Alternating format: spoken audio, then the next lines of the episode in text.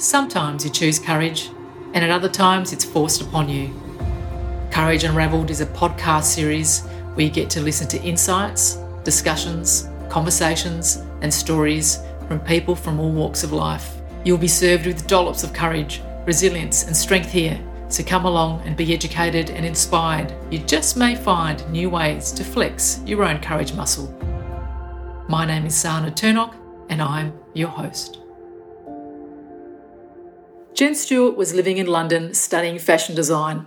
Her life revolved around fashion, parties, and not taking care of her health and well-being.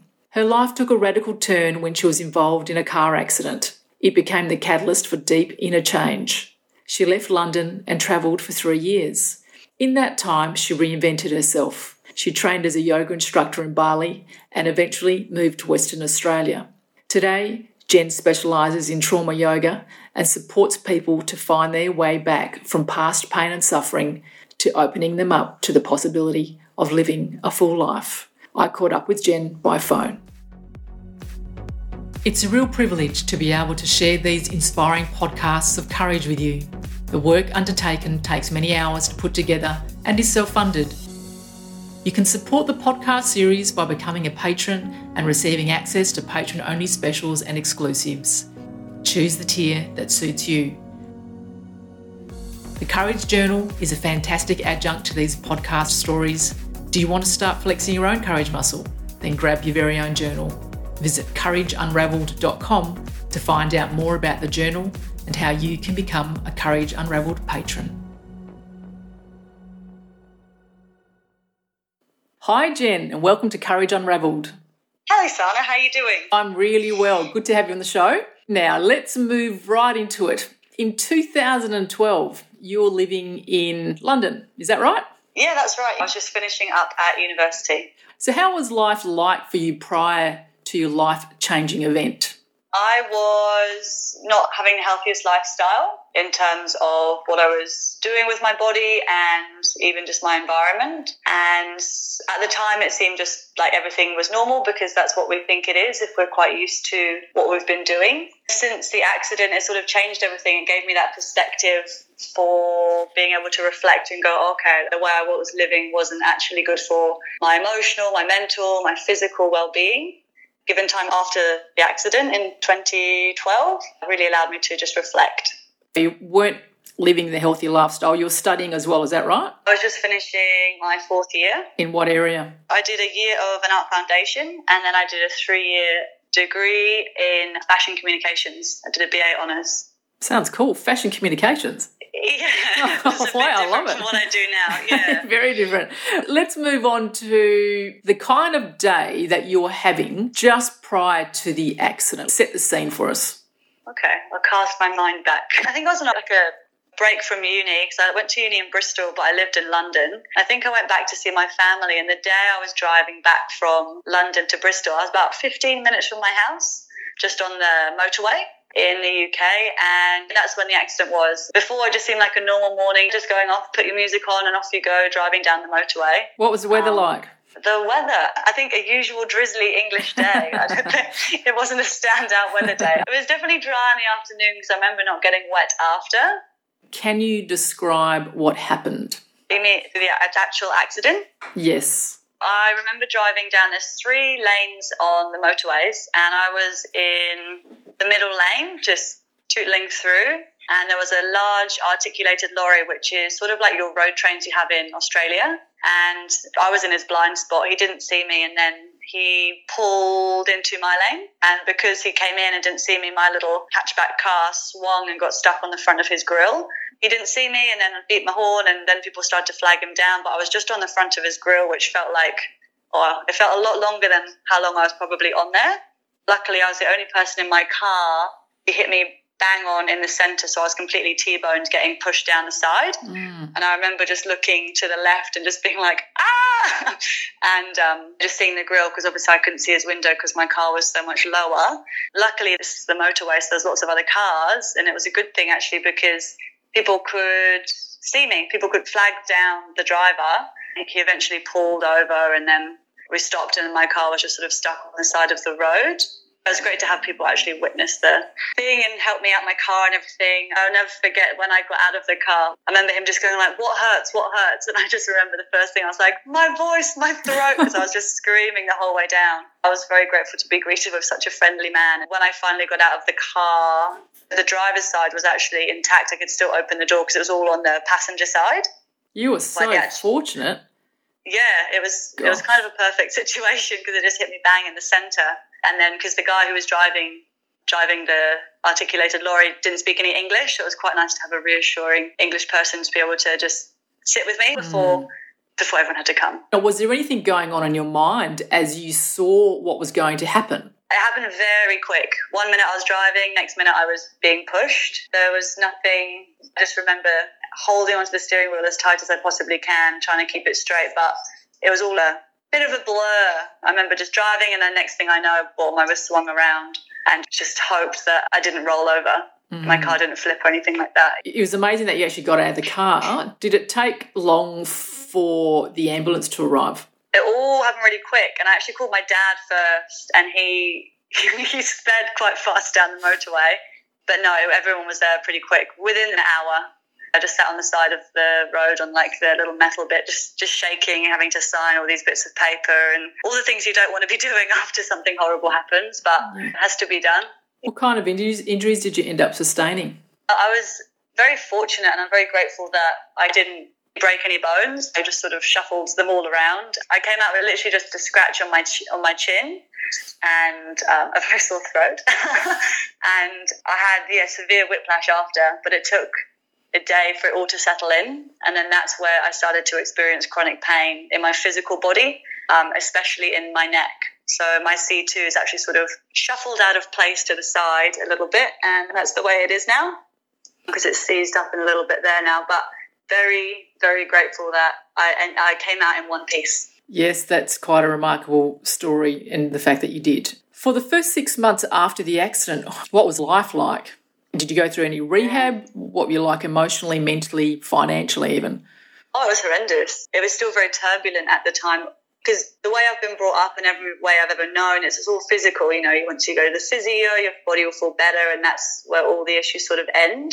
I'm very grateful for the way I've been brought up and what I've learned as a child, but we never sort of addressed the emotional well-being as much as like the mental health and that side of things. So it didn't exist to me until I started going down that path myself. I had physiotherapy, osteo, chiropractic. I saw every physical person that I could see as often as I could as well. And so my body started to rely on being manipulated. And then the more manipulated it became, the more vulnerable it then became.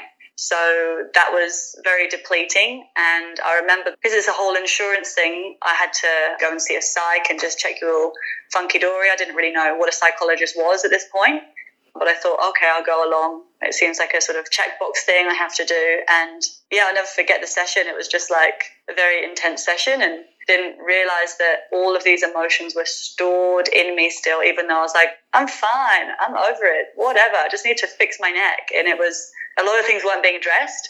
And so that made a lot of things deplete. So I didn't address my what the trauma actually held in my body from it all. So I got real sick. I, I've always been like pretty lean, but I lost a lot of weight and I couldn't put any on. I became like allergic to heaps of different foods and then became really intolerant and my body just started to become really, really sick, really unhappy and I just didn't know why. Mm. I was still searching for something to do with my physical body because I thought I've got to get my physical body to like be able to move again and not be in pain every day. So I saw this sign and it was just like 30 quid, like 30 pounds for 30 days of yoga. And I was like, that sounds pretty cool. What is that? And then I went along and I've never missed a day of practicing since then, really, because it started to really unravel everything that was held from inside of me. And then that's where I went on to really learning about trauma, PTSD, stories held in the body, and everything like that. So the first six months after the accident was a lot of hands on.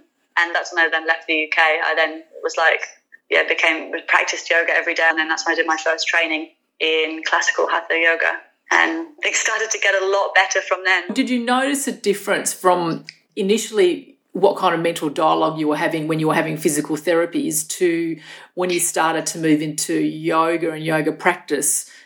Was there a shift in any mental dialogue? Oh completely. You become less reliant on everyone else to poke and prod you and click you and you know just take your money like there's a lot of great practitioners but i think when you get stuck in a circle of thinking you've got to book your next appointment next week and that's going to go on forever that is very disempowering and debilitating in itself. I think when I took my physical health back into my own hands, that then made me realize that all of the emotional and mental ties were able to be worked through as well on your own with supports. And I used kinesiology, that helped a lot. Uh, kinesiology? Yes mainly with allergies. So it was again one of those things you haven't got a clue about. And then you, I think I was in the little health food shop in Haverfordwest, which is in West Wales, where my mum lives. And I remember we were just tootling around looking for anything that I could eat. And this lovely little Welsh lady behind the counter was like, "Have you heard of kinesiology?" And we just were like, "No, like what is this thing?" And then we just found these ladies that worked upstairs from the health food shop and they started testing for allergies. It was amazing. The first experience actually was always in a chair, and there'd be two women, and they'd put things in my hands and just test, you know, are you allergic to this and this? And it's all I don't know how much you know about kinesiology, but it was amazing. I have a lot of respect for kinesiologists. Now it's a lot more just checking back in when I see a kinesiologist now rather than going directly for allergies and intolerances. What did you learn about the allergies? Were they actually triggered by the stress or the trauma, you know, they just had that big shake up and that's when they kind of become acute? Or had you, you know, always mm. had them and they were just laying dormant? Uh, good question. I never had any allergies to anything my whole life. And then it was after the accident, a few months after, when I just suppressed and suppressed and suppressed, that's when these illnesses and allergies started to come out.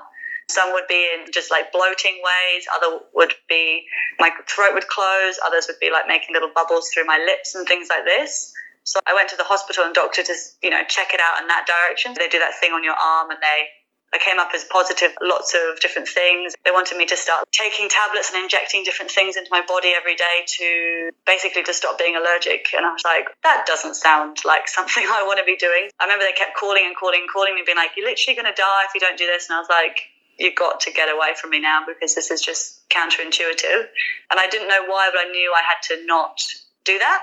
That's when I then started going down the holistic way. I then went to the doctors that I saw before who said you were going to be allergic to this forever and then take this, take this. And I went back to check if I was allergic, and the allergies had actually gone when I had addressed the trauma. That's a really powerful message, isn't it? It's an interesting connection for people to sit and reflect on what's happening to their lives if they have an acute kind of uh, reaction to something. I, I think there's something there for people to explore, but you have to be ready, definitely ready to go internally. And Absolutely. It's up to each individual because we don't know their circumstances, but, you know, to not be so reliant on the physical therapies. But I, everyone's journey is everyone's journey. But uh, yours really highlights something, I think, for me personally, I guess because I've had a similar journey and different circumstances to address the emotional and what's locked up inside. And once that's released, to then become a different person, which sounds like happened for you clearly. Absolutely. I'm very grateful for my journey so far. That was six months of intense physical therapy and then also doing yoga, is that right? Maybe even longer. I can't remember the dates exactly, but I remember I was booked in for sessions for a long time and then the whole thing prolonged quite a lot because obviously it's an insurance claim and that all takes ages. It didn't actually all finish until almost three years after the accident. So every time you got another letter from from the insurers in the post. It was just had to re bring up everything. But every time it gets re brought up, you're re triggered, and then everything just sort, sort of starts to feel quite overwhelming again rather than being able to just sort of go, that event's happened, it's finished, let's move on. It was really hard to move on because every week you'd have to do something else. It was very frustrating, yeah. So that's all come to a close. You left London six months after the accident. Is that one of the reasons why you left, is to try and just start again and have a new life? Uh, I had a good life. I was just uncomfortable. I lived in West London and I worked in East London, and you'd work, be working six, seven days a week for literally nothing, and you'd be traveling two hours on the train, and then your friends would manage the pub and then you just go straight there. It wasn't a healthy cycle. And then you go back to work and then repeat and then, you know, oh, it's Paris Fashion Week. Let's jump to Paris for the day, come back. But the work I was doing didn't fulfill me. And I knew that because everyone I was around loved it. They lived and breathed fashion. And I didn't. I, I like the creative parts I did, but it didn't inspire and I knew that I wanted to do something that inspired me, whatever that was going to be, and I wasn't quite sure what. When I found yoga and realized how much it had done for me, I was like, oh man, I've got to get to know this more. I didn't know where it was going to take me at all. I didn't have a clue. I just knew that I wanted to learn more, and that's when I went and did my training. Where was that? From with Akasha Yoga Academy in Ubud, Bali.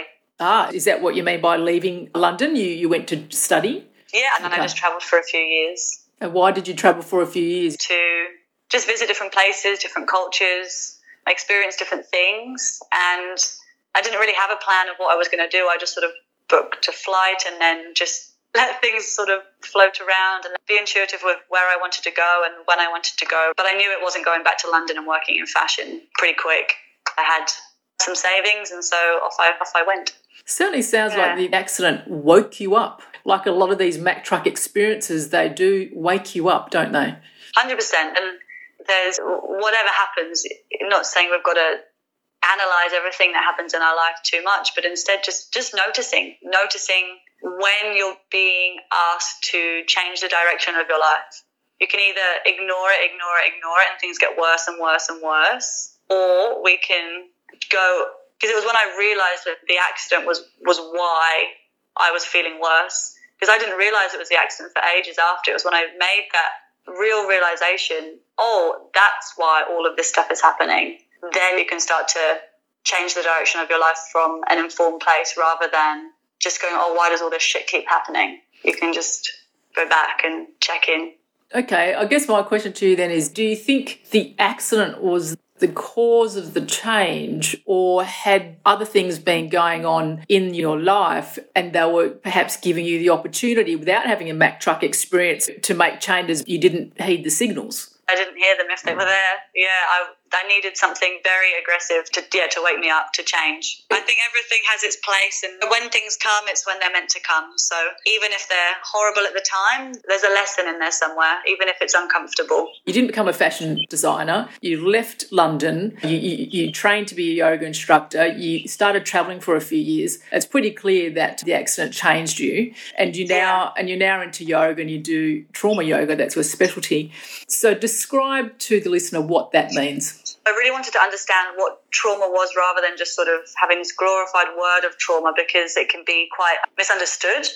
And so I really started to study PTSD. So I did diplomas in PTSD and how trauma is held in the physical body, and then trauma sensitive yoga and yoga for the traumatized body, and then looking into breath work for trauma and somatic experiencing. So I started to sort of gather all of these insights and learnings and teachings and then embodying them as well and then using them for myself while I was learning, I was teaching hatha yoga. So now I have a practice called Healing Trauma with Yoga, and it's a combination of trauma sensitive yogas. I don't know how much the listeners know about trauma sensitive yoga, but in a little nutshell, it was designed for people with complex trauma and PTSD. David Emerson, yoga teacher, and then Bessel van der Kolk, psychiatrist, fusion their work together in Boston and outgrew trauma sensitive yoga. And it was sort of trialed and tested um, and researched.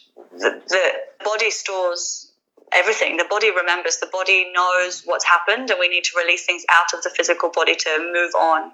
They looked at eight weeks of 75 minutes of simply trauma sensitive yoga. It's it's a very simple practice, and I think that's why it's so profound because it's just going back to fundamentals of being safe in our body. So that's one aspect of what I share now. It's a movement based practice. We don't go into the story. It's not talk therapy because the purpose of the work I do isn't to go back into the story and talk about what happened and living in the past. And instead, even though there's a very valid place for talk therapy, that's just not what I offer. I have referrals for people who want to explore talk therapy as well, but what I do is all in the body. So when I work with people one on one, where I'm on the ground with them, yoga mat next to each other and we learn to listen to physical sensations in the body. Instead of me saying what we should be doing, instead it's the client's body that we're actually working with. So it's this reversing role. So instead of it being top down, so the mind telling the body what it should be doing and where it should go and when it should move and all of this, instead it's changing that dialogue and being bottom up processing. So the body, the physical body, telling the mind how it's actually feeling. So finding a new comfort being based on interoception, which is tuning into physical sensations from inside of the physical body, moment to moment.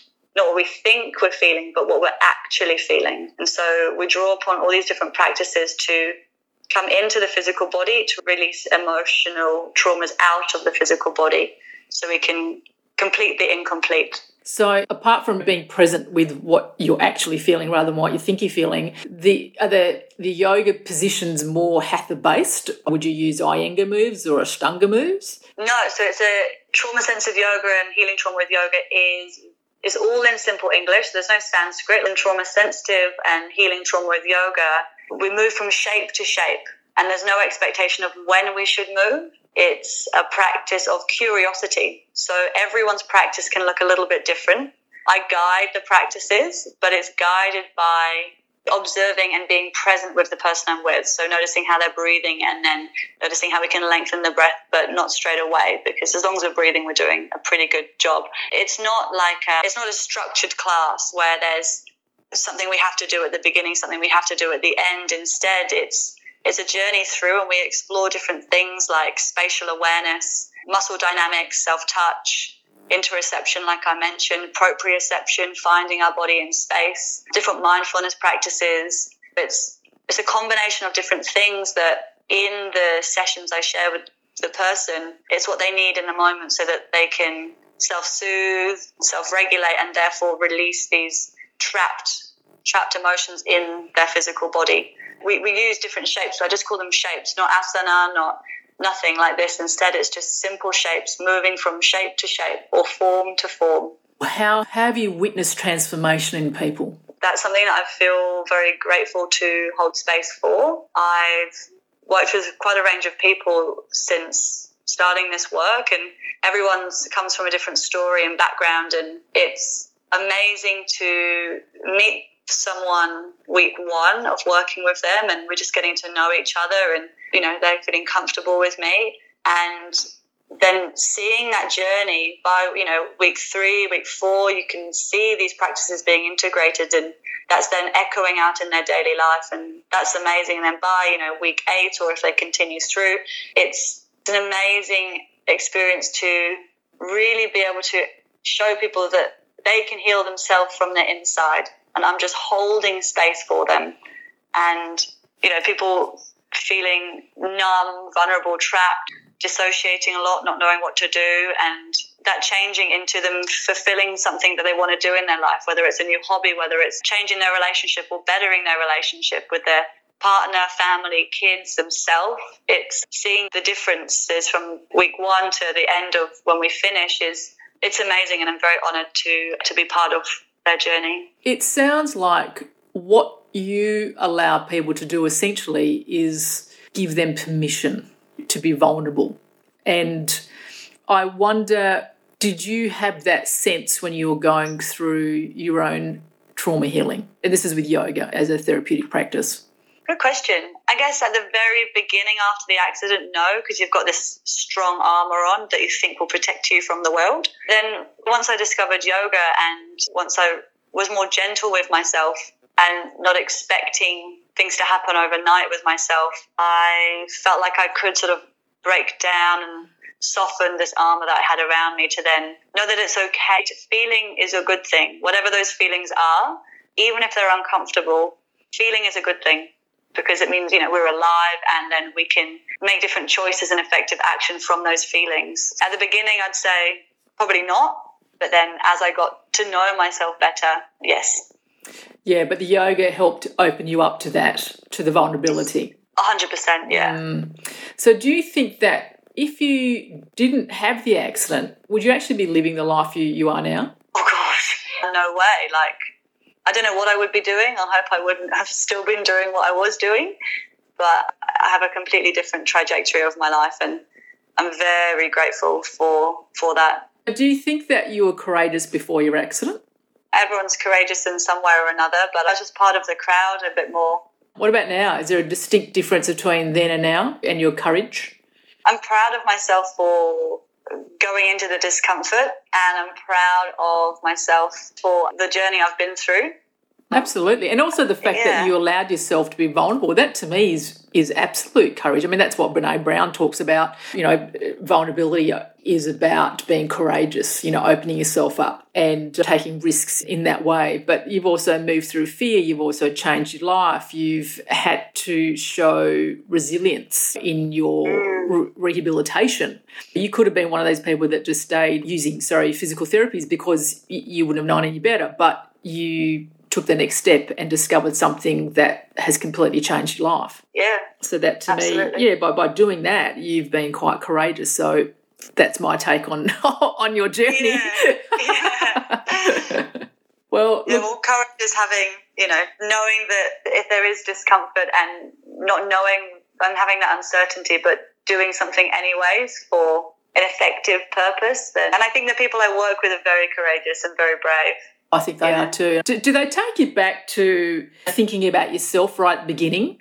Whenever I run programs or trainings, I do share my story so that people can then see where I've come from. And so I can sort of be a little walking example of what I'm teaching. When I work with people, it's not about me. It's about the person I'm working with. And I no longer, if I get asked questions, I no longer go into trigger state or I no longer disempower. I can now feel very comfortable talking about what happened so that I can then help empower others and help others heal from the inside out. Jen, it's been a real privilege having you on Courage Unravelled. And all I can say is please keep being of, of service to others because what you do is really important. Thanks for being here. Thank on. you so much for having me. Yeah, good to chat. Absolutely. I'm glad we've been yeah. able to do it. Yeah, me too. yeah. From fashion design to trauma yoga specialist, now that is a massive pivot. It's amazing what life throws at you and where you journey with it. Using a direct quote from one of Jen's social media posts in April 2020 without the experiences that make us show courage, we are numb. This statement holds a lot of weight.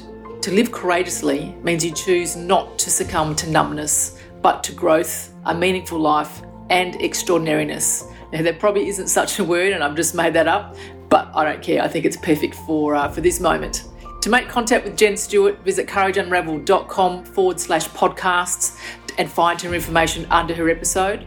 If you like what you hear on Courage Unravelled podcasts, please leave a review or subscribe via your favourite podcast channel. I'm Sana Turnock, your Courage Unravelled host. Until next time.